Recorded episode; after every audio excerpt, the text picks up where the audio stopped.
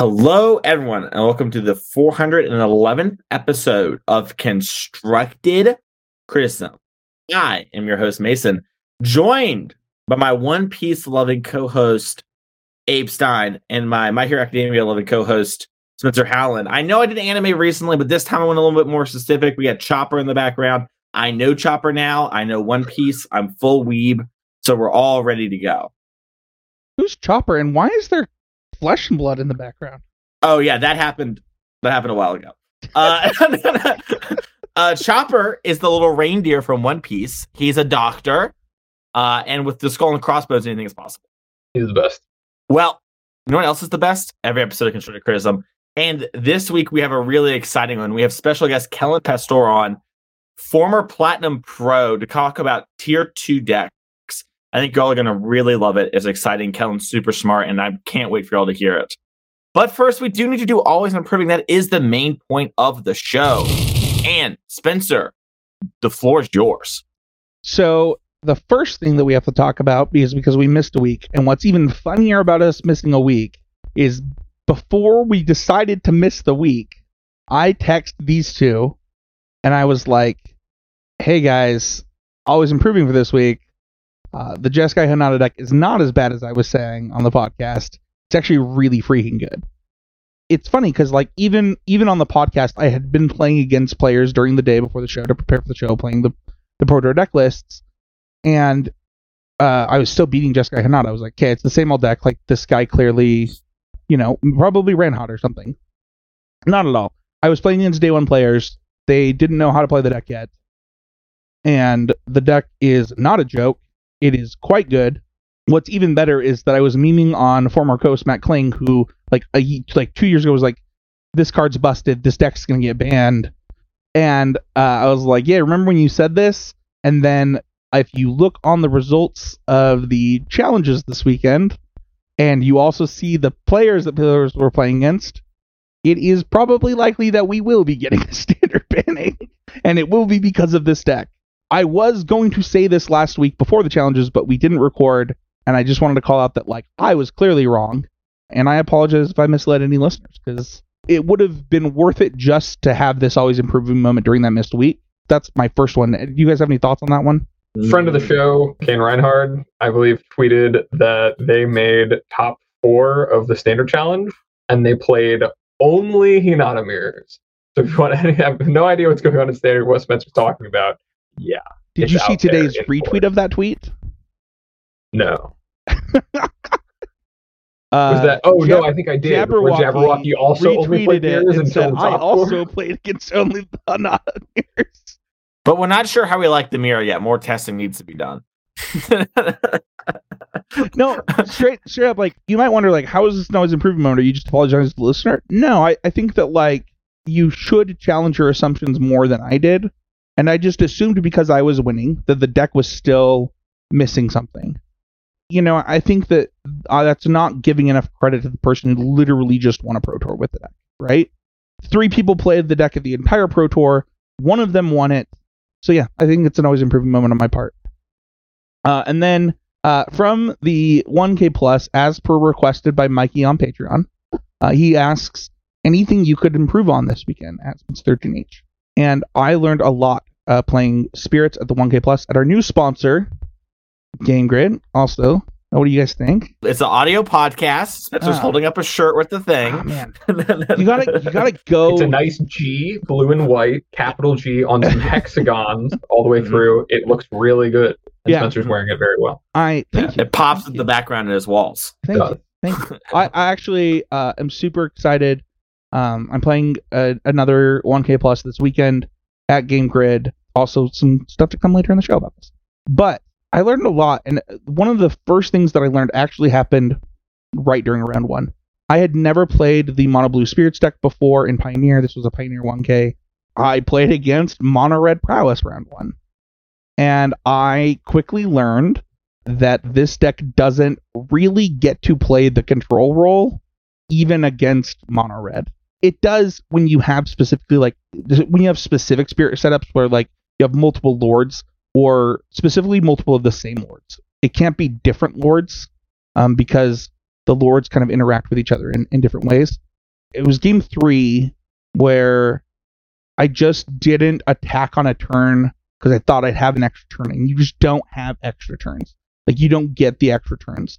If you have damage, you need to use the damage. It's almost like playing kind of like a burn deck to maximize those flyer hits. And you still have to like go around and minimize what your opponent can be doing as just as you do any race, but you have to make the decision like where am I getting damage? And you have to take it where you can get it. And that was something I had not been prepared for going into the event, and it actually did cause me to lose round one. Second always improving moment had to be too many Tides to the same board sideboard cards. Uh, this deck really wants to bring in chunks of cards. Um, my sideboard had lots of two ofs and a one and a couple one ofs that you can have two ofs, but like your cards should be coming in in chunks because you're studying out cards in chunks.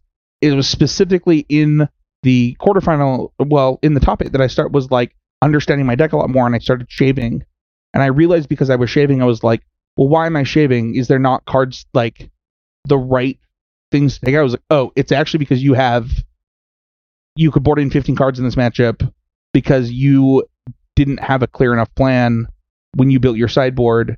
Um, just part of playing a deck, you know, overall the for the first time. But I do think that the deck is a deck that your bad cards are bad in matchups and your good cards are good in matchups, and you just need to take out the bad cards and put in the good ones. And while that sounds simple, you have to build your sideboard that way too. And then the last one is confidence. This might be a weird, always improving moment, but like, I mean, not sometimes. For the last few years, I've really struggled with self confidence. It actually came from this podcast and uh, people on the internet saying some not nice things to me. And I got a lot of it back this weekend. I played the best Magic I've played in years, if not ever, in the top eight of this tournament. I outplayed my quarters opponent and pulled off some tough games where it's so funny too because like it actually came up during DreamHack that they were talking about posturing, and I thought about some of the posturing and the conditioning that I was able to do uh, during this top eight, uh, and how it led me to win a match that I think was pretty hard. Goblin Chain Whirler, by the way, tough card to beat with spirits, but I was able to good. do it. Chain roller. but but it was it was some of the best magic I played, and then in the semis, I was able to win a game that literally after the match, even though I lost the match, everybody watching was like, "That was impressive," and my opponent was like, "Yeah, you played better than me." It's funny because like oftentimes I, in the history of Magic, would have felt like they were just trying to make me feel better about the loss, but I think that it actually was like, no, I, d- I did actually get to show my skill in this specific situation and navigate the, the game into a position that I could win. It really gave me a confidence boost. There was this guy that like won DreamHack, and he, uh, in his uh, closing interview, was talking about what he believed the best deck in Modern was, and he said it with such confidence. And it was, I think that having that belief in yourself and in the thing that you're doing in Magic is really important, and it's something that I personally have felt lacking for a while, and I got a lot of it back this weekend. So those would be the answer to your question, Mikey. Abe or Mason, you have anything on that? Go ahead. I, I want to talk about this compliment thing real quick because I think a lot of players assume that. And personally, if I say it to my opponent, I mean it. it it's funny. Round two of this dream hack, I played against, um, I believe Caleb, and you had told me you had just started to play competitively, and you had played some NRGs and you got some top 16s, and you were really excited to grind and stuff. And we played Living End versus Four Color, and I beat you, but you played very, very well. And when we were into the match, I I mentioned it, and I felt like he kind of felt maybe that I meant it the way you were thinking about it, and trying to feel better. Nah, man. If someone compliments you, they're taking time out of their day. They probably mean it, and I meant it. So, and also, we should be complimenting each other more. Magic's hard. If if your opponent plays well, tell them they played well. I'm the type of person that would also do that. I mean, you guys have seen my social media posts about Utah Magic because we're Facebook friends, but like, I'll straight up just call people out like publicly too. I believe in that. Uh, we had a a player that had impressed me uh, a few months ago, and I was just like, dude, the amount that this guy's improved, like, you just watch him play, and like, here are some things that he's been doing, and, and you can really see it. I'm going to therapy, so like, don't worry about it. But I don't know why my brain automatically just assumes that, and I was really glad that I don't know I got to internalize it this time. Abe, what was your always improving moment? My always improving moment for uh, the last two weeks actually has been getting my fingers back into modern a lot more. I took a bit of a break to focus on uh, on Eternal TCG for a bit, and really I was kind of very comfortable with where I was. You know, I, have been doing this hammer coaching. I need to keep up with things that are popping up in the metagame. We had talked about the blue white affinity deck a bit when we went back to our modern recap episode and our power rankings there, and got a chance to play with Boogeyman four color. I really just got a chance to dig into a lot of what's going on and make sure that I still had a real good grasp on, on what's going on in the format outside of my own perspective as someone who plays a lot of hammer. I think that's always really important to do to make sure that even if you're focused on one deck that you're playing, you can learn a lot about the weaknesses of other decks or even the strengths of other decks, get ideas for how to best combat them or play against them, ways to make their plays awkward by playing with them. And so I was able to play uh, like three or four leagues the last couple of weeks of just multiple different decks that I wanted to keep up with as things have changed with uh, with new cards and stuff. So that's been been really good. Uh, that four color deck, pretty messed up, man. I don't, know, you ever play that deck, Mason? How was your? Uh, you, I think he might he might have gotten a list from like Quentin Pierce. I heard that. Yeah, he definitely didn't message me. I legitimately, I will send you a screenshot. It is literally me telling Quentin that I will just play your seventy five, and that he will hand me that. So oh, my ninety five, yeah, oh, it's good. dang, I'm gonna be missing so many cards. yeah, you're going on, and your sideboard's gonna look really foolish. well, my always improving moment comes from the semifinals of DreamHack uh, Dallas, which I just competed in. And spoilers to this story, I won. I thought that pretty... you said on Twitter we weren't allowed to talk about this. Oh yeah.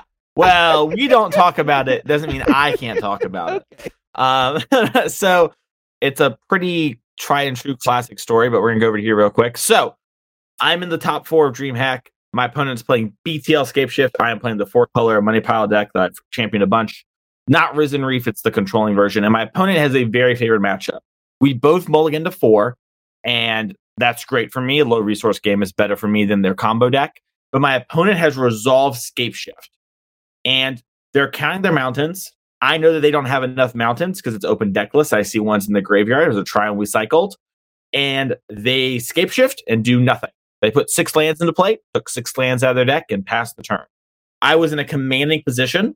I was very easily going to win that game. If you go back and watch it, I was probably like 50, 60% to win easily. And which is great for a matchup that's terrible. And my opponent having two Valakuts in play. I have redundant Omnath. I have an extra Solitude. I can easily close the game out as long as my opponent does not draw really well. Then my opponent draws a Dryad, and I and didn't do the thing I always mention on the podcast, which is double check a ruling with a judge that I'm almost positive I know. Instead, I let my opponent do the thing because they shortcut it verbally, and the shortcut verbally is actually beneficial for me the way they're wanting to play it out. So I allow this thing to happen, and then my opponent picks up a Valakut and then plays it a third one, which will do nine damage. And I respond by pitching my Omnath to Solitude, a Dryad of the Elysian Grove, which removes the mountain from all the cards. The problem is, is that that trick does not work if your opponent already meets the Valakut requirements, even if you remove the land from being a mountain. Whereas if that was the last mountain where you didn't have the mountain requirements already met, I would have not taken any damage. So, big judge ruling. I end up losing that game because of this. If I had just done the thing uh, where asked the judge when the first land entered and responded to the fetch land, I'm in a much, much better spot and I can probably take over that game. At worst case scenario, I get two draw steps. That was really bad. And I was I'll say it, really, really mad at myself. I mean, I am in the top uh, for the event. We have not split prizes. There's a lot of money on the line. If I win this match, I'm going to play Jund in the finals. If you watch the coverage, you even sit, watch me say, I believe that this is the finals. My Jund matchup is amazing. I think I will win the tournament, win this. So, in a lot of ways, this is the finals to me. And I have just lost it because I was too dumb and too arrogant to slow down. And that's the always improving moment.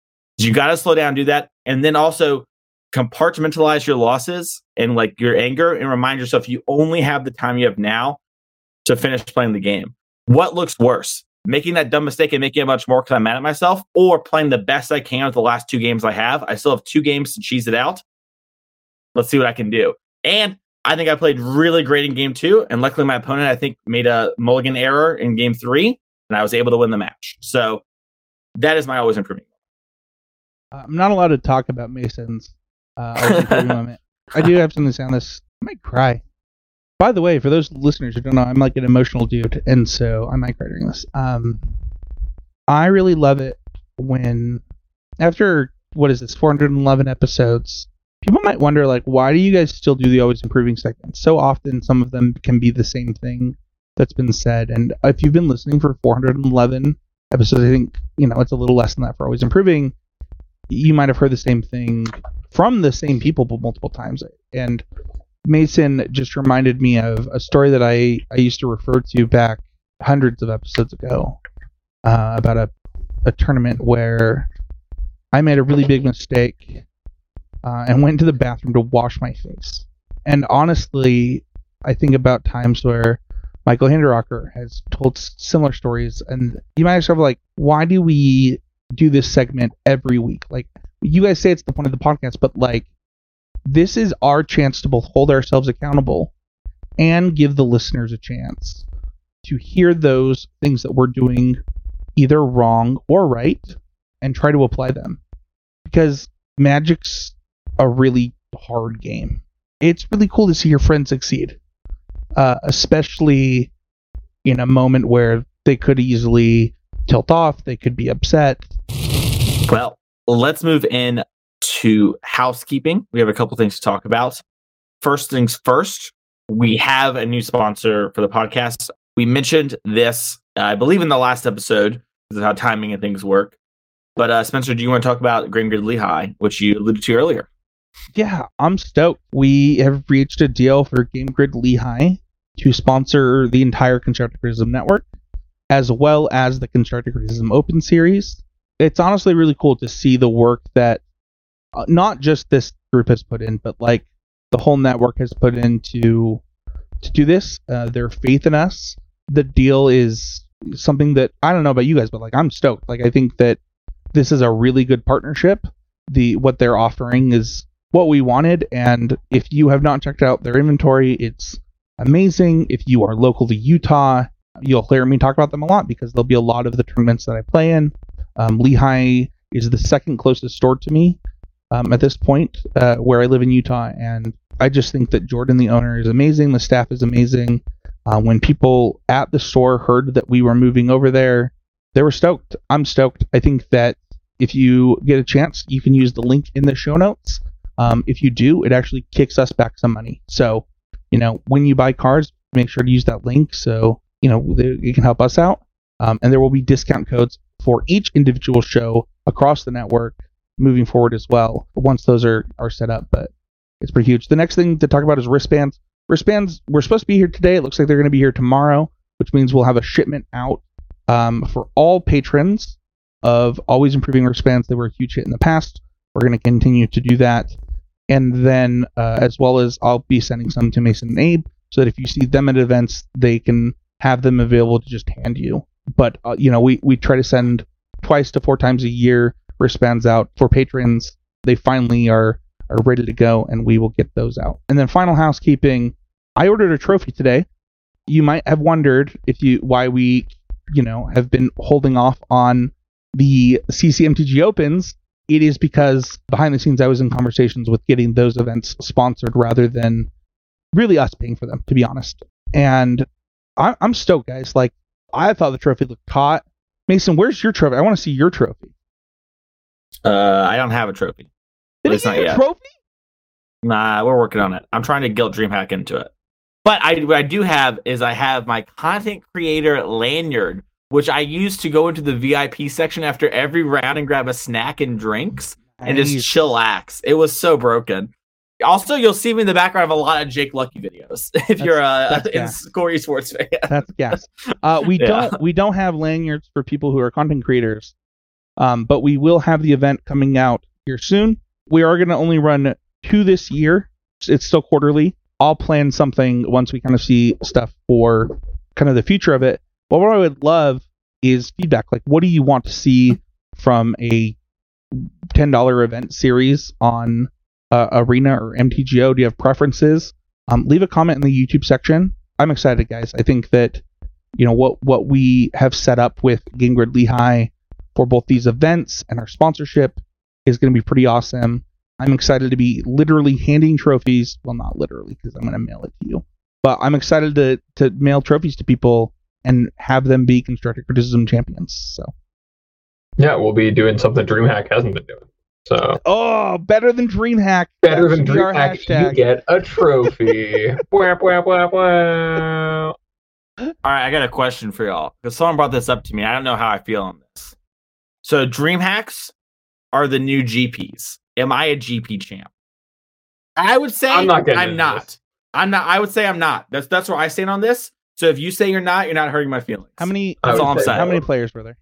How many rounds? There was it? 240, and it was eight rounds. Yeah, it just wasn't enough. But here, here- here's my follow up. Does this bump my ninth place to a GP top eight when we combine them? That's what another person told me. You they like, said, if you, hey, you like did you throw those. dance with yeah, I did a fusion. Like, it's like, hey, you got ninth. Did you go undefeated They at your next be- big tournament? that you have a, there's a problem is that they have to be of equal power level to do the fusion dance, right? And the DreamHack Yeah. one is so much more powerful. Right, Um, in fact, I would say, it may to answer your question, that this is better than winning a GP. I like where your head's at because here's where I'm at. I'm 23 and one at high level cash tournaments with Money Pile. I have lost one match. I was back at GP Vegas in November. The rest of them I have gone undefeated. Anyways, Money Pile's pretty good. Let's go talk to Kellen though. But it's time to get into our main segment today. We have a really exciting one. We have a special guest to actually talk about it. And this guest is a great friend of Abe. So, Abe, I feel like you should do the honors in introducing our guest. Yeah, so here to talk with us about picking the right tier two deck at the right time is uh, my friend Kellen Pastor. He is uh, at the Odd Engineer on Twitter. Uh, he's actually a member of my first PT team, Sweets for Days, uh, way back when we qualified from the same RPTQ in like the Philly area, and uh, yeah, he's gone on to kind of have a really great career. He was a pro, uh, plat pro under uh, the system before the MPL he's kind of always gotten there through his knowledge of timing the metagame, playing the right kinds of things at the right time that aren't always just playing the best deck, which is what a lot of people usually do. So when we had this topic, I figured he was the perfect person to bring on. thanks for having me, guys. And uh, I hope I can teach some people stuff about uh, picking not the best decks. that's probably like a pretty good place to kind of start with all this, right? So, why are you so interested in this topic, and what do you mean by tier two decks exactly? My personal framework when I think about Magic the Gathering is um, I don't try to think about it in a vacuum. Instead, I try to think about it as like there's this specific event or this specific tournament, and I want to do well in this tournament. And you need to think about like what does doing well mean, and what do I expect everyone else to play. And those two questions are like a little bit interlinked, as I'll explain a little bit later. Um, and when I think about like what is a tier one deck, we're looking at um, the decks where you'd be like, here's what I expect people to show up with, and here's what I'd expect them to, what win rate they'd have. And it would be like, these are the top decks that I expect to do the best against the expected metagame. Uh, the tier two decks are the decks that you do expect to do worse. Although sometimes a tier two deck might you might actually expect to do better in general. Here I'm talking about like decks you'd actually be like, when we look against around the metagame, these decks are like a little bit below where I'd expect the best decks to be doing. That's that's really really good because I think you know sometimes people tier two is such like a nebulous term. So I'm glad we're able to kind of set that you know tone what we're talking about because even like you know what I think about it, I think is a little different than yours. But getting into that preference and that lighting, I think is super helpful for this. So let's talk about some of the reasons for this. You know, you kind of told us some of the ideas and things you had earlier about all of this, but the advantage over opponent and being prepared is that something that you really value like having an edge over the opponent and knowing the matchup from your side and how important do you think that is because it's something that does seem like it could potentially be faltered by a stronger opponent It's actually uh, something that I value a little bit, but you are correct. As you go deeper into a tournament, that sort of edge starts to go away. Um, people are going to know they're just going to have played more Magic. They're going to have seen more decks, and unless you're picking a deck that like you made and nobody else knows about, somebody else is going to have seen it. And even if they didn't test against it much, they might know about like, oh, this is the sort of board plans these decks generally have. Or even if they don't know the specific board plan, they might be like, in general, in this format, here are the board cards that are available to this sort of deck. So I know what options my opponent has to bring in. And you might have a sideboard plan that like trumps that, but they're not going in blind. They're not doing anything particularly off balance. But in the earlier rounds of the tournament, which when you're going for a tier two deck are sort of like the make or break rounds uh, for reasons and that's sort of like a big thing about picking tier two decks is the early rounds are a little messy usually. Those rounds you do have a bigger edge because in general, um, if you're practicing and playing a lot, you're going to be more prepared than the average opponent that shows up to a tournament. Different people have different reasons for coming to tournaments, and pretty much all of them are good reasons. And I think a lot of them are just like they want to go out, have fun, play their deck, right? So they might not have put a ton of time to think about like, oh, here's every single matchup and stuff like that. They're just sort of like, I have fun playing this modern deck. It might be a good modern deck, it might be like their pet deck that they own, whatever. And they just didn't put in the time and they might not know about like how do things line up. And you can get a little bit of an edge there. They go like, oh, I just sideboarded in these cards. And you're sort of like, oh no, they're complete blanks against me. So you're just down three cards. When anyone does that, it tends to be a huge edge. As sure as like we've all done that, right? You take a sideboard plan, like you bring in graveyard hate, and your opponent just completely dekes it and it doesn't do anything. And all of a sudden, you're sort of like, oh, I lost the game because I was just down two cards on warding because um, I drew two graveyard hate pieces. They didn't do anything, and I lost the game. So that definitely can come up. But you're correct. Um, as you get deeper into a tournament, the less and less relevant that is. I feel like you really covered that one well, and I kind of agree. And I think we all kind of do a lot of head shaking going on there. I really want to talk about targeting the winners meta because I think this is something that players not only love to do is one of the harder things to do in Magic um, successfully, and is such an important part of this. So, can we kind of dive into that target, the topic of targeting the winners meta, and what exactly you mean and how we go about this? There's a general meta game, but as we keep on playing throughout the tournament, the win rates of the decks that make up the metagame are not all going to be identical. And because of this, what we actually see at the XO table is going to start to diverge from what we see at the uh, XX table and the OX table. At the XO table, you'd be like, oh, here are the decks that had the highest overall win percentage in the metagame, right? They're going to get the most wins in general. Not exactly, but in general. And then at the bottom, you'd be like, oh, these are the decks that I would expect to do the least well against all the other tournament decks. These metas are different, and sometimes it can be like over the course of a long tournament, substantially different.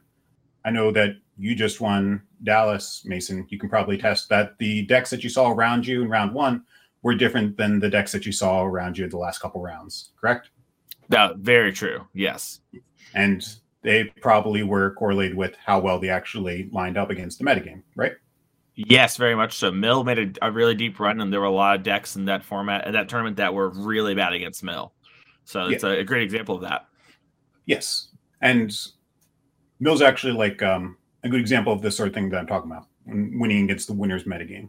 Mill in general is a little slow and can line up poorly against uh, a couple popular decks in the metagame, right? You've got the surgical extraction, so it could be pretty good against like living end, right? You can be like, oh, I mill you into your living end, exile all of that, and then I win. Uh, four color doesn't apply a lot of pressure, even though there's 80 cards. I find that I actually really like how mill lines up against four color just because like you get the time you can set up everything you want. They're ignoring a lot of the interactive pieces that four color has because like yeah it has the crabs but you need to kill the crabs right away and they usually get a little bit of mill in. And so you can win some of those longer games. But if you're playing like mill against burn or if you're playing mill against uh mill's a deck i don't play very much but there's a lot of decks where you'll just lose because you're a little bit weaker than your opponent you're likely to lose. So you might be like, overall, I don't think Mill does very well in the metagame. But then you go like, oh, I'm just going to imagine I started XO and like I'm deep into the tournament. You might be like, wait a minute, I actually like how I play against a lot of these decks that have been winning. And I think that I'm favored at this point. That's the sort of example where like Mills, if you start off winning, you can end up keep on winning. But if you start off losing, you're going to keep on losing. And that's something where there's actually two things that go into a deck's like um, win percentage, and one of them is usually ignored, and that is your overall win percentage and your variance. And the variance sort of like reflects how you do against the winning decks versus the losing decks. If you lose to the winning decks and beat the losing decks, you have a low variance, would expect normally like an XX record, right? you'd always go 4 4 because whenever you get a win, you're likely to lose. Whenever you get a loss, you're likely to win. A high variance deck, since you win against the winners and lose against the losers, you expect to be more likely to go XO and OX comparatively and not as likely to go XX because there's like a feedback whenever you win and so on like that. And when you're looking at doing well in a tournament, um, you need to look at like what sort of records are acceptable to you. For stuff like the MPL weekends they had, every win mattered. So they're a high variance deck that had a lower win rate, not a good choice because like going 4-4 was a good record. You got like half of your wins, you're pretty happy with that. When you're at a tournament where it's a cut to top eight, most prizes are in the top eight, you don't really care about being ninth. You only care about getting that top eight. So if you go 0-3 drop, not a big deal as long as you're getting the highest chance of actually making to the top eight cut. So it's okay to pick decks that are like higher variance tier two decks where you need to get a little bit lucky at the start in order to get to the matchups you want um, because they're actually relatively more likely to spike a tournament than the overall best deck that starts to face its worst matchups potentially as you go deeper and deeper into the tournament because it already beat all of its best. I'm thinking about this and this is something that sounds great. I feel like winners metagames get talked about a lot, like Mason said, is something that a lot of people try to target when they're maybe tuning their deck. But do you find that, you know, let's say you're someone who's looking to play their first RCQ as opposed to, you know, maybe going to your first DreamHack? Would you say that you would be more or less averse to the idea of playing one of these, you know, off the beaten path decks versus playing something more conventional, more stock because of the length of the tournament maybe being different, because you're going to play against a smaller field or a larger field? Is there a timing thing where you think you want it to be you want to go one way or the other like where, where you'd say even though i like doing this i would probably if i wanted to win choose a more stock deck because it's it's one of these other events first off in general you're correct that for the smaller tournaments this sort of winners metagame is less and less likely to be that different from the normal metagame just because like if you're playing a 30 person tournament one person switching decks actually changes the meta like what 3% and so that's a pretty big change off of just one person and so trying to target like the winners metagame is more like trying to just be aware of what people have. And in general, it's going to favor playing just the best deck overall. Uh, playing a tier two deck, a lot of the advantages I talk about get diminished, except if you're talking about like, I actually need to win the tournament. If you're playing a tournament like that and it's 30 people and you're sort of like, oh, I want to top eight, you should be playing the best decks. If you're sort of like, I'm playing this tournament and I want to get first place then you can start talking about maybe looking at like what do I think the best players in the room are going to be playing, and what do I think I can play to beat them. And that can change from place to place. If you feel like you're the best player in the room, then maybe you're like, the mirror is skill intensive. I think I can win the mirror. Then I'd be like, yeah, you should be playing the best deck. You're sort of like, uh, I'm busy. I can't put in the sort of time to figure out all the nuances of the mirror. And I'm like, maybe you should be playing something that isn't the mirror so your opponent doesn't have that skill edge over you because you didn't have the time to invest and you can instead take advantage of a better matchup overall even if you're less likely to make top eight it's worth it to have the edge against the like more practiced player once you actually get to top eight i have a lot of questions so i actually want to go back to you because i had a question during the advantage over opponents so we can go back there really quick i want to ask you a little bit about kind of targeting the winners meta and things like that. Uh, I got the chance to look up s- some of the things that you know that you've done. Uh, we have we might even have you playing behind me. We do. I was pretty interested to, to kind of see you know your Boggles GP, your you know just kind of the the decks that if if you look you up, and personally like I'm somebody that really does this a lot. For me, it's been not just myself, but like helping others uh, along the way. And like when they didn't want to play the best deck, they would come to me and ask me like, "What are my options?" And I'm kind of curious how you target a metagame for an event that you're not in when when somebody asks you those kind of questions, because it sounds like that has been a role from what Abe was saying that you've played for other people as well. And then my second question would be, do you ignore certain parts of the metagame by doing this, and is that a purposeful decision? So on the first part, um, my personal way of going through this is um, I, I, mostly do this for online events. Um, so online events is a little bit easier to figure out what the expected meta is because you have a long history of uh, events going back. So I look at those, and there's a lot of people on Twitter who will post like uh, win rates in recent events. So I can go back through the last couple months quickly, just be like, all right, what's actually winning the most, what's getting played the most, and look at that, and then just be like, okay. Oftentimes, even though their overall win rates are good, their individual matchup win rates are usually too small to draw a lot of information out of, and the overall win rates, like you have to be looking at like more than one event actually. So you have to take a big grain of salt.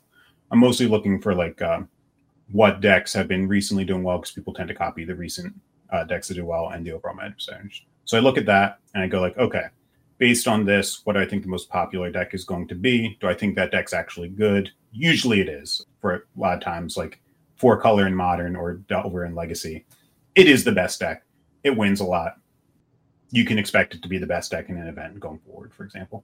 Um, but then the decks around it shift from time to time.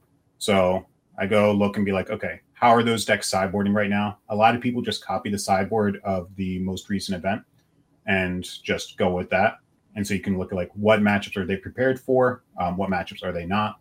In both formats, Modern and Legacy, there are just too many strategies to be able to build an effective sideboard for every deck that can be in the metagame. Uh, so they have to pick and choose what matchups they want to do well against. And so you go like, all right, what are their current holes? What decks out of those current holes line up the best against the most popular decks that aren't those like best decks, and then you recommend from there, and sort of hope that like it ends up being correct. And then you're sorry, I need to be reminded on the second part. Specifically, do you get to, do you get to and do you purposefully ignore sections of the metagame? Yes, there's certainly a lot of tier two decks that I'm sure that uh, all of you guys know amongst the like uh, grinder crowd who play a lot of tournaments, they want to play decks that they they often say they have agency in every matchup, right? Decks where they can be like, I have a plan. I might not be favored, but I can do stuff, interact with my opponent, and I can beat them a decent amount of the time, right? Even if decent's like forty percent. And it's sort of like if I'm good enough, maybe I can push it to fifty percent against a particular opponent. If you look at what I do, I often pick decks where I don't have that choice you mentioned that I played Boggles. If my opponents were sort of like, I'm going to be playing a ton of Liliana the Veils, I'm going to have answers to your Leyline of Sanctities. I'm just playing like a stocked Jund deck. I'm not going to do very well. Uh, my opponent is going to be able to answer my Boggles, and I'm probably going to die. If people are sort of like, I decided to register four engineered explosives in my deck, and I also have some enchantment destruction so I can answer your Stony Silence. I'm probably going to lose to them as well which is in fact what happened in the top four of the tournament.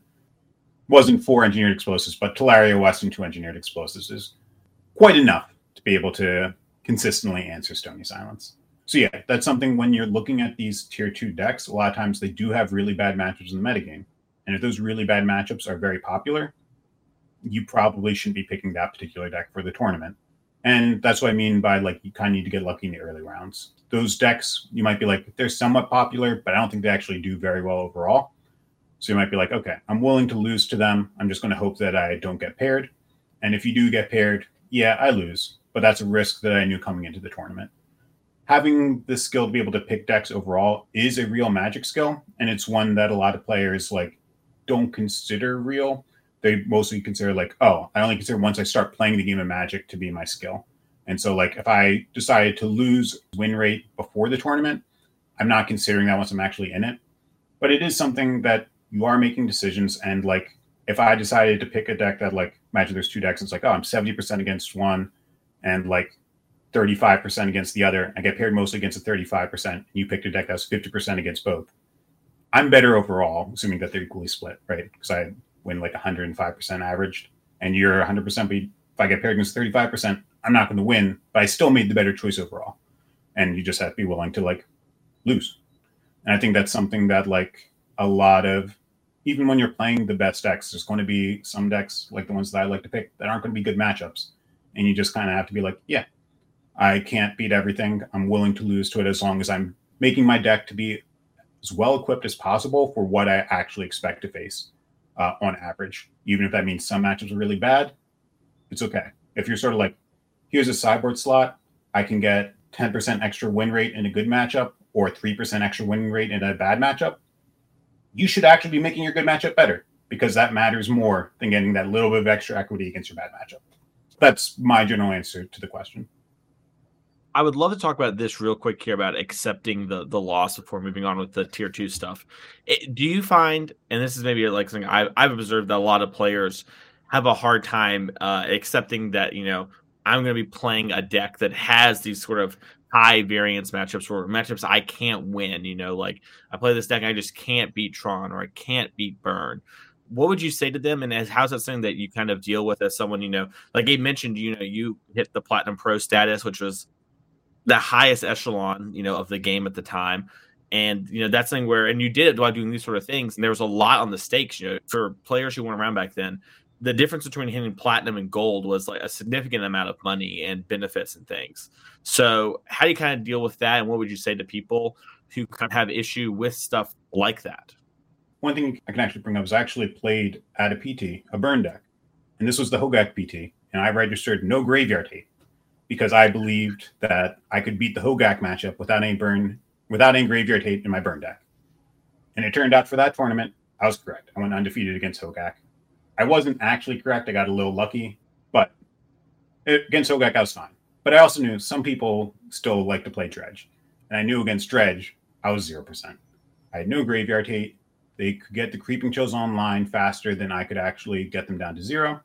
And I was likely to lose. And in fact, at PT Hogaak, I faced against Dredge.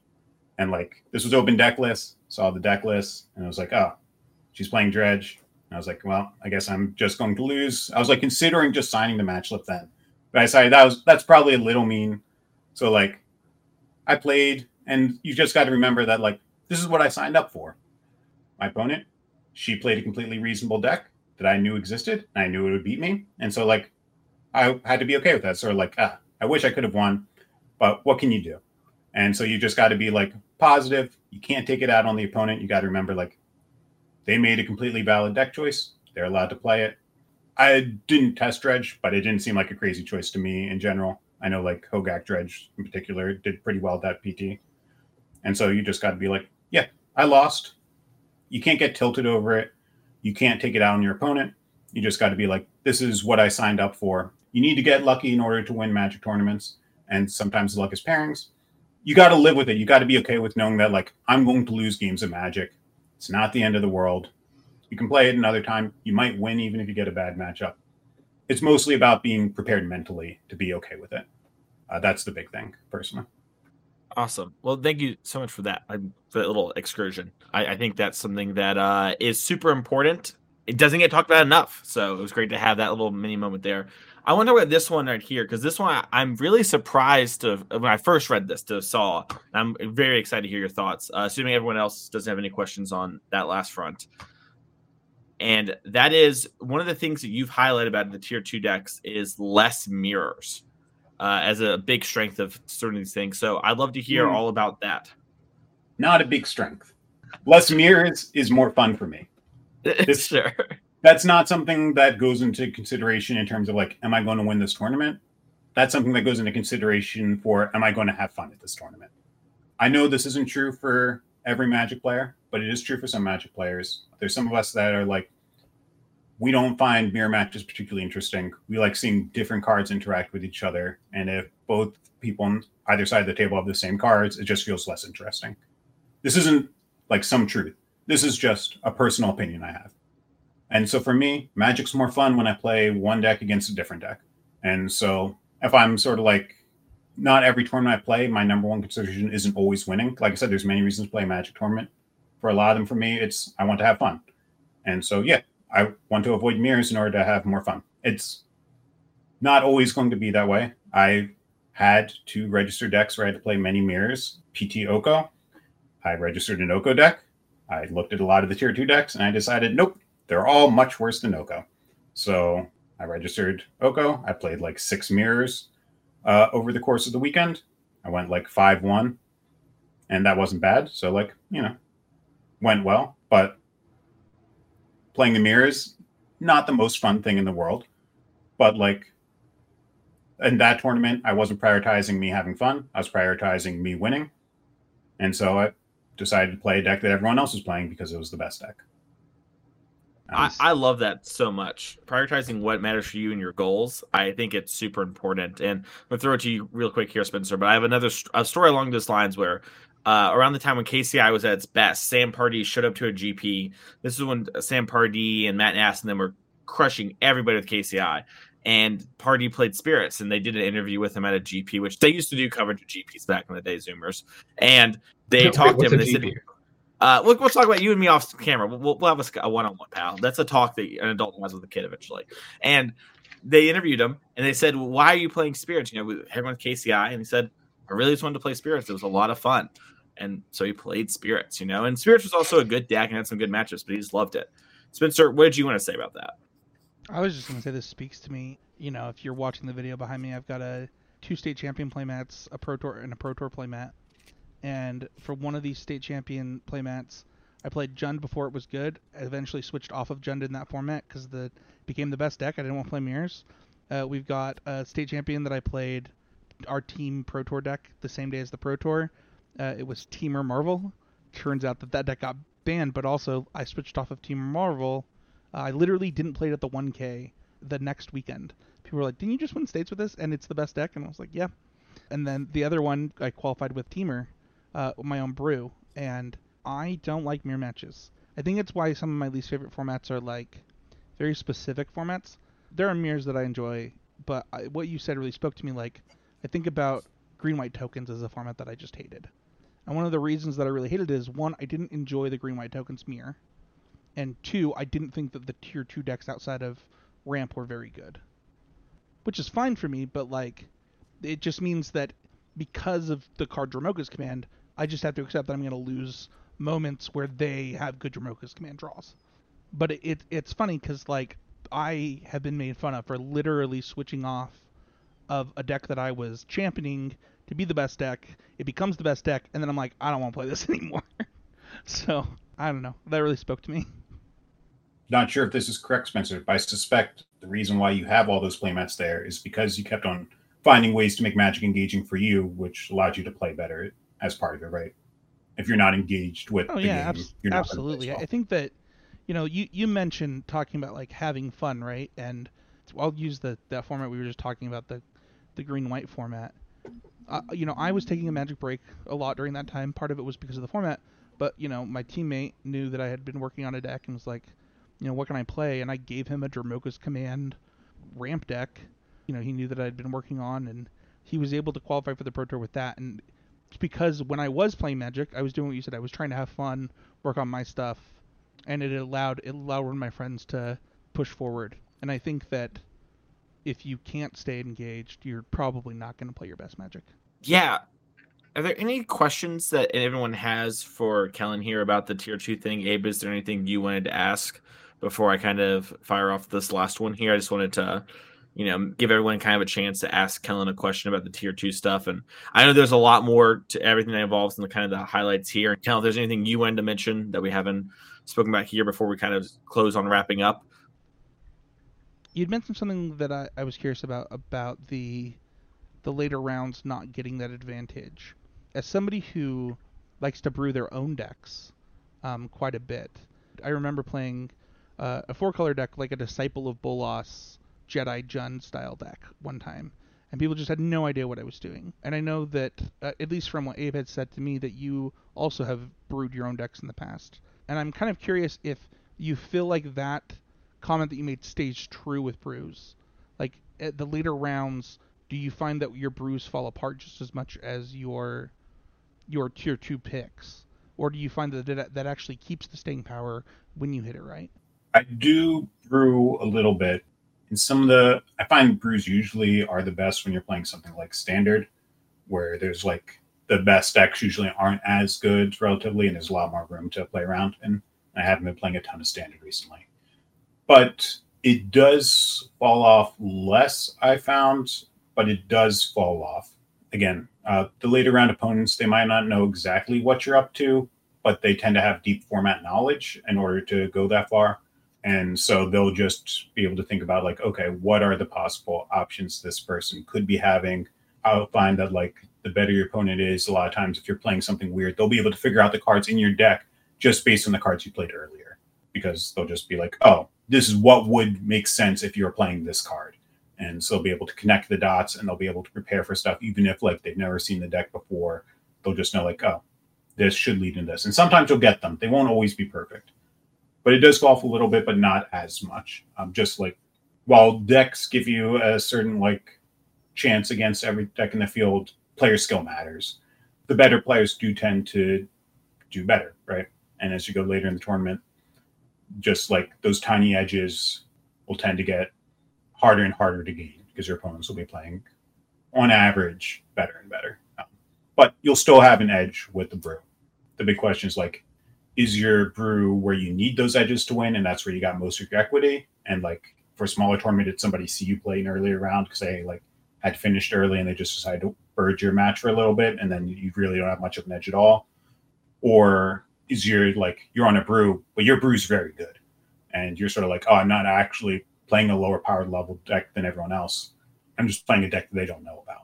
And in those cases, like you want to play the brew every time, I think. Um, but in the cases where you really need the edge, it's like a it's a little bit tougher. When you need those edges from your opponents not being familiar in order to like get the wins, I usually think you should stay away from those decks. It's good to be getting wins because of the way that your deck interacts with opponents' decks, hoping to get wins because your opponents don't know how to interact with your deck. That's a lot riskier. So you don't advocate Yawgmoth in modern. um, at this moment, I would not advocate playing any deck that I did not feel crushes four color. Um, and I believe that Yawgmoth, as a creature based deck that is very weak to Fury, is one of those decks. I haven't played Yawgmoth. I might be incorrect. That's just my general inclination. I have to agree. In case the listener out there is going, it is not good. You do not want to be on the uh, on the Yawgmoth side of things having played a bunch from both sides. So I also feel very similarly about playing Murktide, mm-hmm. and Murktide's kind of like the thorn in my side, where like every deck that I want to play loses to Murktide, but I know Murktide loses to Blue Red. So like if I register them, I'm basically open like hope all of the Murktide players lose before uh, I have to face them, um, and then I can get to the sweet sweet four color. Yeah. Based on that.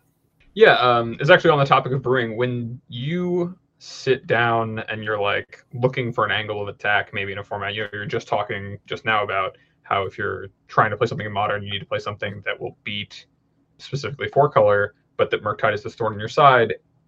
Is that like like where do you go to build upwards once you've like decided that? Where is it that you look to try to find those kinds of strategies? Is it always to just look back at the other things going on in the format? I've seen you play it in prelims, the red green like lands. I think it was like red green saga deck that you've been playing. So I've been playing prelims with red green mid range, which is not very good against four color, but uh, is actually okay against blue and Murktide. And I also play a lot of uh, just straight red green, uh, which is very good against four color, but not very good against Murktide. And and both of those kind of line up with what you're saying about how when you're going to play something that isn't the best deck, if you're going to really choose to target something, you're choosing hard to target it, right? Like you're saying probably by playing you know red green mid range that like I'm going to beat up all the Murktide players today and maybe lose to the four color players. But when you play Scapeshift, you're like maybe I'm just going to lose to like a Blood Moon out of Murktide and some counter spells, but I'll beat every four color player. Is that is that a reasonable thing to say? Yeah, four color is good enough where I don't have a hundred percent win rate. That's uh opponents might have a hundred percent win rate against me. I, you never get a hundred percent win rate against the best decks even when you pick out a deck that's like. Helen, I need you to stop. I have a 1K this weekend and I was gonna play this four color Quentin Pierce deck that Mason Clark won a DreamHack with, but now all I want to do is go buy Temur Scapeshift and wreck people. So I need you to to slow your roll. sure. Uh, if you're playing a 1K, just play the best deck usually, because um, a lot of times those split in the top eight or top four, and so you just want to get the highest chance of actually getting there, and the highest chance is almost certainly going to be four color. But in the Team prelims, team no splits. In the prelims, it's between you, Goldfish, and God. You can play whatever you want, Spencer. Yeah, yeah. And prelims, like you want to get the four L, and if you're going to get the four, you're going to have to beat four color. So you should pick a deck that beats four color. And yeah, that's generally like sometimes you're doing it with the brew. That takes a lot of time though, and I generally don't do that. I I'll do it a little bit in Legacy because Legacy moves slowly enough where I have the time to like play something over like a long longer period and figure stuff out. Um, I do it a little bit in modern. That red green mid range deck's similar to a lot of other decks. It's not like completely unique, but my take on it's a little different than what I'd been mostly seeing. With like I was playing Four Fable and Utopia Sprawl, and I was trying to like Boseiju. I have like three Boseijus in my main deck because I think Boseiju is like a pretty broken card once you have four Wrenn in your deck. But when I'm actually just looking at picking decks, um, I generally look at the decks that people already are playing, even if they're not very popular, even if they haven't been like doing particularly well recently, uh, and looking for decks that match up with what are the like weaknesses of the actual best decks. So with four color, what is four color really good at doing? It's very good at interacting with creatures. It has a lot of explosive terms with the Omnath, so it's good at catching up and like creating a large board presence out of nowhere. It's good at like grinding, right? It's got and Six's repeatable card engine. It's got Yorion. So looking at all that stuff, it's sort of like, well, I can't really like beat it with effective cards by getting to the board earlier than them because Omnath's going to make it so that unless like I turn off Omnath, they're going to be able to deploy more threats than I can. Uh, I can't really like try to just beat it card for card because they're going to have the Wrenn engine, they're going to have Yorion, and they're just going to beat me eventually on average and just have more cards than I do, especially with the mana advantage from Omnath, which like that plays into both. And then trying to go under them is difficult because they run so much cheap interaction, right? Solitude's free, they have prismatic ending, they have bolt. Even like Wrenn and Six, the downtick is a big hindrance for playing a lot of decks where like you have to be playing X ones. And it's just sort of like, oh, their two mana card advantage planeswalker also answered my one drop and now i'm like super far behind and like it's turn two and it feels impossible so looking at all those weaknesses even a lot of the popular color decks are just elementals. They don't interact well on the stack. And even the ones that do interact with the stack the normal four color more controlling builds uh, they only run four counter spell in a 80 card deck. That's something that you can build around to beat because even though one of the things that uh, four color doesn't do well is apply pressure. So then I'm looking for a set of decks that are like potentially a little but not completely weak to counter magic, generally aren't committing creatures to the board, and generally like can deal with the massive explosion of mana. Like it ignores a lot of the threats that are deployed by four color. The first level are decks like the Valakut deck that I like to play or Tron. Uh, decks where it's sort of like, yeah, we have Veil of Summer in the sideboard, so we can beat some counter magic they have the Teferi, but the Teferi is a little awkward because like you're tapping out for a Teferi, and like Valakut's a little slower, but like with Tron, it's a little scary to be like, oh, am I really going to be depending on Teferi against the deck that might just be playing a Karn if I tap out? It's still a lot of cards to grind through, but the cards that you're casting either win the game on the spot with like um, Primeval Titan or Scapeshift, or generate a huge amount of card advantage. In the case of Tron with like Ugin and uh, threats like that, where it's sort of like, oh, I'm like only able to outgrind because I'm casting like these super expensive spells that like do a million things in order to beat four color. Things that aren't so great against four color, like I'm just playing a lot of value creatures. Like, well, they're playing a lot of value creatures and making more mana. That's the sort of stuff you want to avoid. You want to go like way over the top, or burn's actually not a bad option because again, you're ignoring a lot of the interaction by just burn spells to the face. Although Omnath makes that a little difficult because there's like once they get Omnath, land drop, pass, it's like, okay, I lost the game. But you can beat them before that a lot, and they take a lot of damage off their fetches. Well, I, I, love that we went on that little excursion. I think that was a great example that a lot of listeners will understand and be able to apply hey, everything Kellen kind of said. That's a good thought process and methodology to go through for you know modern or any of the formats you look at things you know like Esper mid range and standard, uh, you know, the prowess decks or the red black decks, depending on what you believe right now in Pioneer, et cetera, et cetera. Kellen, thank you so much for coming on the show and talking about this. I think it was great. I had a great time listening to you. Is there anything you want to say or anything that you wanted to cover that you didn't get a chance to before we head on out? I think I mostly talked about uh, what I wanted to talk about. I think personally, if the viewers were going to take one thing away from what I was talking about, and it was sort of like in the background, I think it's important in terms of being successful as a Magic player is to have the right attitude. Make sure that you're doing what you actually enjoy when you go to a Magic tournament, or else you're not going to be able to do it for very long. And make sure you have, uh, particularly, the right attitude about losing. that like your opponent came there to win as well. They have just as much right to win as you do. And so like when you lose, you don't have to shake their hand. But like you like acknowledge that they won, they like got it fair and square, and that like all you can do is move on to the next round. Thank you so much, Kellen, for taking the time out of your night to come and listen, talk, come and talk to our listeners about this. I swear I can say it. Uh, it was great to have you on, and I uh, I love this topic, and I hope it was as helpful as I expected to be for a bunch of our listeners. Yeah, Kellen, you are a person after my own heart. I really enjoyed having you on, so thank you. It's great Always a pleasure, Spencer. All right, I Thanos snapped Kellen. He's no longer here. What a great time we had! Wasn't that fun? Yeah, I, I love Kellen. He's definitely one of the people who I was most grateful to meet when I first started uh, being able to see the broader world of magic. And um, yeah, he's someone who I, I and many others know have learned a lot from. So hopefully that was great for everyone. I loved that. He reminded me of like we talked about fusion dances earlier. It's almost like John Stern and Spencer Howland did a fusion dance, and I'm all about that. Like that sounds like a great human. You know what else is great? Supporting the show, which you can do by going to patreon.com slash CCMTG. And you get a cool little benefit of that. You know, you get access to the Discord, see deck lists, things like that, conversations community, all really cool. It's going to help with the uh, tournaments as well. If you know you're a certain level, you're getting for free. We also get to ask questions like this one, which is how do you practice to not get too inbred? This one was actually asked to me in person today. And I thought it was a really interesting question. I had to kind of stop and think about it. Because I started to answer, I was like, well, I guess that doesn't quite answer your question. So I'm going to tell you all what I told them, and I'm curious to hear what your response is. And that is to check with other groups.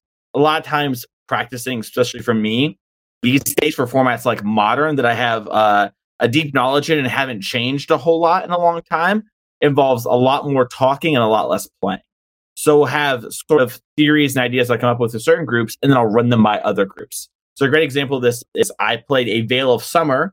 I'm sorry, I had uh, three Veil of Summers in my money pile list, but uh, my friend Jesse suggested maybe having a Flusterstorm instead of the third Veil to help bring in against Murktide, because the one Veil you bring in against Murk doesn't really do a whole lot. Fluster does a lot for when Encounter Wars the same, but you can hit an Expressive Iteration, which is sometimes a key card, or the card they're trying to use off the Expressive to clear the way. And so I ran that by a couple people, and I had conversations left leading up to the event, and they were like, "Oh, that seems reasonable enough." And so I decided to make that decision for DreamHack, which is how I ended up with one Flusterstorm that Abe loved to poke fun at before the show started. And Uh, that's kind of it: is making sure the logic checks out with other people, and that's mine. Spencer, what about you? Oh man, I have so many thoughts on everything you just said. Shame on Abe for uh, shaming a fun of. I think that that is mistaken. I think that you should respect your friends and understand that they probably had a reason and ask them their reason. And if you don't Uh, respect a their real reason- friend makes fun of them first. well, hold on. If you don't respect their reason, shut up. If you do respect it, then make fun of them. I'm just Can I tell a story from DreamHack real quick about that? By the way, Sure. hold your thought. Hold your thought. If you watch Honorog's coverage, you see me play against Amulet Titan, and you see a, a person chalice check me. And you see me point to it and point to them, and it's someone who uh, listens to the show and stuff. And I had a great time playing against Noah. It was super fun. And we were joking the whole time about how we're becoming friends. And I said, that's how I know we're real friends because real friends chalice check each other. And if I was the content creator guy, you never cast that pact against me because you're too scared I cancel you on Twitter. And so I I love the you gotta dunk on your friends sometimes. But back to you, Spencer. I liked your answer to this a lot. It was it's pretty close to my answer. There I have a few things. I somehow have ended up with kind of a, a group of playtesting partners again, and it's my old group. It's it's me, Matt, and Quentin, and we we get to talk about magic again. And one of the things that I think that led us to success in the past and that will lead us to success in the future is uh, being able to. I like what you said about pitching it to different groups, but I also think that coming to different conclusions is okay. And I think that being able to recognize that the conclusion that one person comes to isn't right or wrong, but it is as long as you're working off of the same basis and you agree with the same basis of information, then you stop inbreeding right there. Because too often people think they need to come to a consensus. That's not true. That's not even how magic works. Now, that can happen, right? I think I think that a lot of people attribute this for what it's worth to Team Channel Fireball. I think that what is true that people don't realize is that you are not going to break the format for 32 people. You're not going to break it for 28 people. And if you do, good on you, but you will know it. It will then be consensus. If you don't have consensus, that's still okay. And also, if you're testing for a Pro Tour, and that's different than what we're talking about, the inbreeding is just going to happen in Pro Tour testing.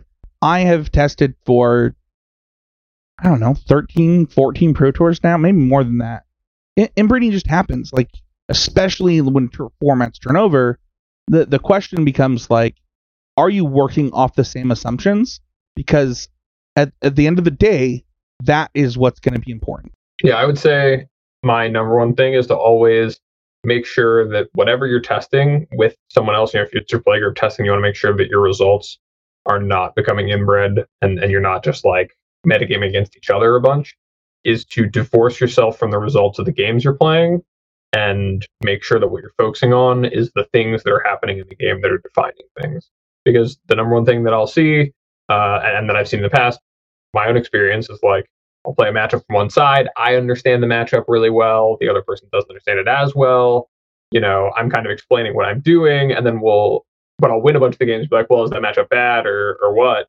And you have to know, you know, either you can start to introduce other pilots if maybe you're understanding the game too well, or you know, talk through the other side of things of like, oh, well, I know that that's your game plan. Do this instead. Make sure that you're altering your process and that the process with which you're coming to conclusions with is good because in my experience usually inbreeding is a result of being very results oriented in your testing taking a lot of stock in the things you can see instead of trying to put stock in the things that you can learn it's hard to inbreed ideas of concepts that you've you've learned but it's very easy to inbreed against very specific linear things and, and things that are on paper so that'd be that'd be my tip I have a, a story about what you just said. It's pretty quick. When Team Oasis Games was first formed, we had like a required a certain number of playtesting hours from people.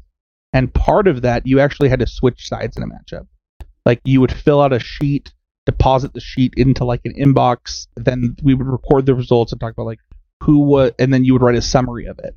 And it would just like who was on the play, who was on the draw, you know, like all of that stuff. But you wouldn't, you weren't allowed to just play one side. You had to play both and then you as uh, the the people had to come up with like here's what we learned about this matchup one thing that i will say about that is it turned magic into a job and everybody hated it. So be careful too. But what abe just said about it's really important to take points from people who have a strong belief. Sam black does this a lot on his podcast where he like talks about i'm more likely to believe somebody for why they're winning because they know why they're winning. And I think that we as Magic players like to assume that for some reason we like to assume that other people are wrong and that we're right, when instead we should just assume that we should just assume that both people are right. Let's go on to our YouTube question, our YouTube question slash comment, which is another way to get something here on the show. You go to youtube.com, comment on the most recent episode, and then uh, we pick one out and we put it on here from time to time. Uh, this one's from Trey Dog 99. From the episode was picking an RCQ deck. Trey Dog says so many modern references that were not really helpful to Pioneer players.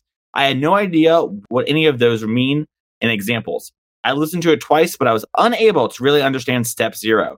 What do you need to observe in your local meta to help you inform an educated guess? So there's more to it, but I want to pause right there for a Mason note. Uh, that's on me, Trey Dog. That is something that I should have done better in the episode.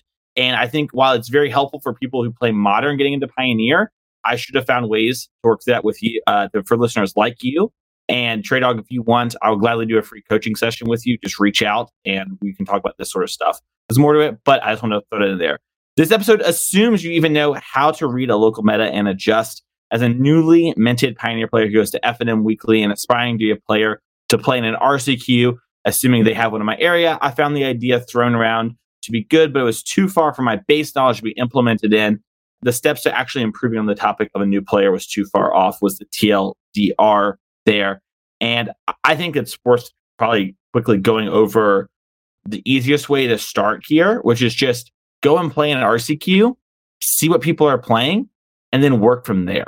Because that is kind of the base player pool you have. Some players will have multiple decks, but lots of players own one, two, maybe three decks at most. That is the average Magic player for a format. And while Pioneer is a cheap format, people often don't love to get a whole bunch of decks. Some players do, but most don't.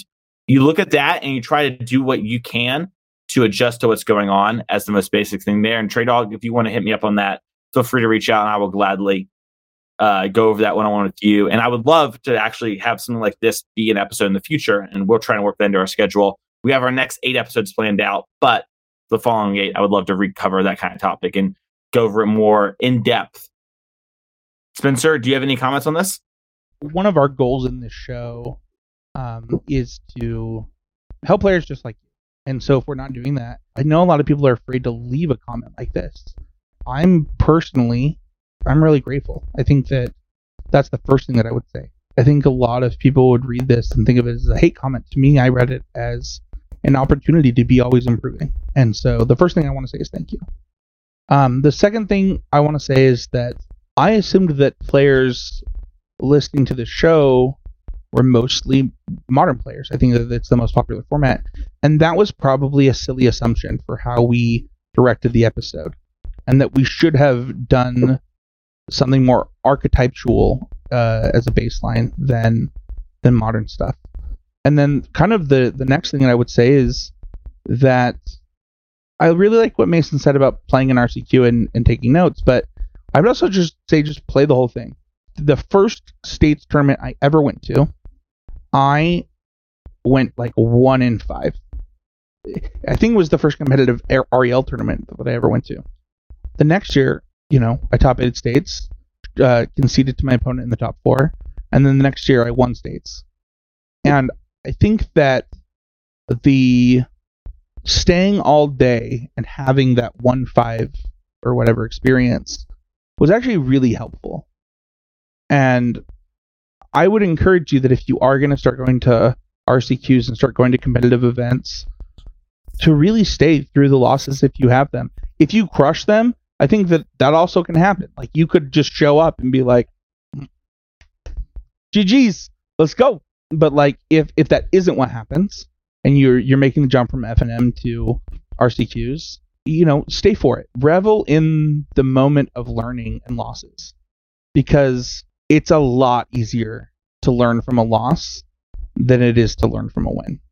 I hope that's helpful. That's kind of the the basis. I know that we're talking about picking an RCQ deck in this episode, but I would say if you're trying to pick an RCQ deck for and, and for what it's worth, one of the reasons we picked monitors because we looked at what the most popular formats were for RCQs, and one of the reasons we were talking about so much. But like, if your local event is sealed or your local event's Pioneer Standard, like, I I would say that picking something that you're going to have fun with should be the first answer at this point because I think you'll have confidence. I'll say two things. One is that you should absolutely take Mason up on his offer for that coaching session. I think this is something where Mason will be able to help you a lot with clarifying, you know, where to start from.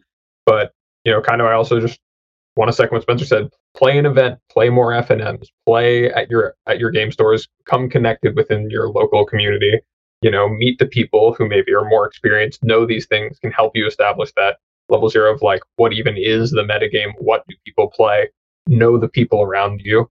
And um, I think that you know, I think it's really great that you were able to identify that this was something you wanted to know about, but also that you didn't necessarily feel equipped to like integrate into what you're doing. And, you know, that means you can just focus on getting to the point and come back, which is better than trying to like force it into the way that you're doing things now when you don't fully understand it. And the fact that that's the kind of process you're taking, you left a comment like this that is honestly so great for us to be able to take as feedback and to to make sure we're just putting out the best podcast possible for people listening already suggests to me that I think that you're gonna do fine. Just go out there, get your feet wet, play magic. You know, that's you're at the best part of it. When you're going from FNM to to really discovering what's out there in organized play and playing tournaments, I think that's like the best time. You learn so much so fast. And uh, yeah, have a great time with it. That's what I'd say. I agree. I'm like jealous. I'm like, oh man, I remember this. This is the best. that is going to do it for this week's episode of Constructive Criticism.